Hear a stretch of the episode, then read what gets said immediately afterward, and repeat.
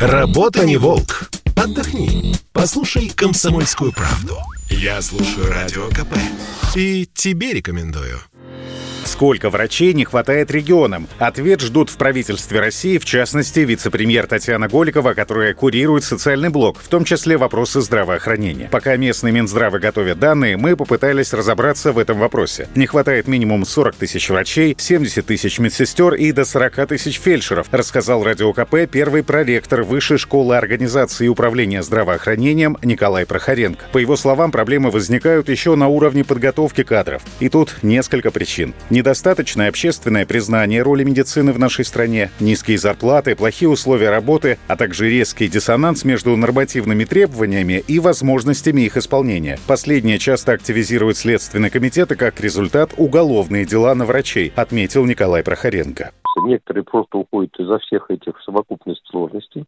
А еще плюс добавляется отсутствие института наставничества в лечебных учреждениях никто этих специалистов распростертыми объятиями не ждет. Вроде как их не хватает э, врачей, но ими кто-то должен заниматься молодыми э, людьми для того, чтобы они вошли в профессию, для того, чтобы они закрепили позитивные навыки. А после этого возникает следующий порочный круг. Врач приходит, остался, работает на две там ставки, загружен по уши, в жутких условиях, в недостаточно оснащения и укомплектованности, и начинает выгорать. Из-за нехватки кадров в медицине правительство намерено увеличить число врачей-иностранцев в России. Вот только выиграет от этого наша медицина или проиграет? Радио КП поинтересовалась этим у сопредседателя Межрегионального профсоюза работников здравоохранения «Действия» Андрея Коновала.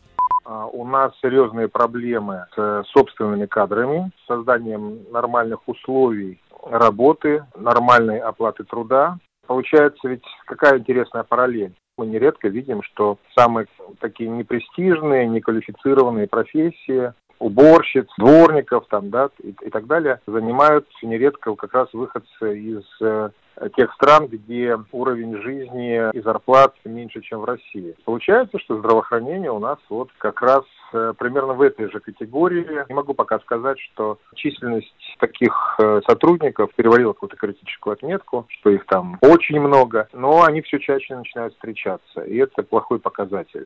Эксперты сходятся во мнении, что бороться с кадровым голодом в медицине в первую очередь нужно заметным повышением зарплат. По мнению Николая Прохоренко, первого проректора Высшей школы организации управления здравоохранением, квалифицированный врач должен относиться к верхушке среднего класса с зарплатой в 400-500 тысяч рублей. Но даже для московского уровня оплаты труда эта величина остается запредельной. Вот несколько свежих вакансий на столичном рынке труда. До 100 тысяч в месяц предлагают врачу-терапевту, 140 тысяч онкологу и максимум 370 тысяч анестезиологу-реаниматологу в ковидном отделении. Александр Фадеев, Радио КП.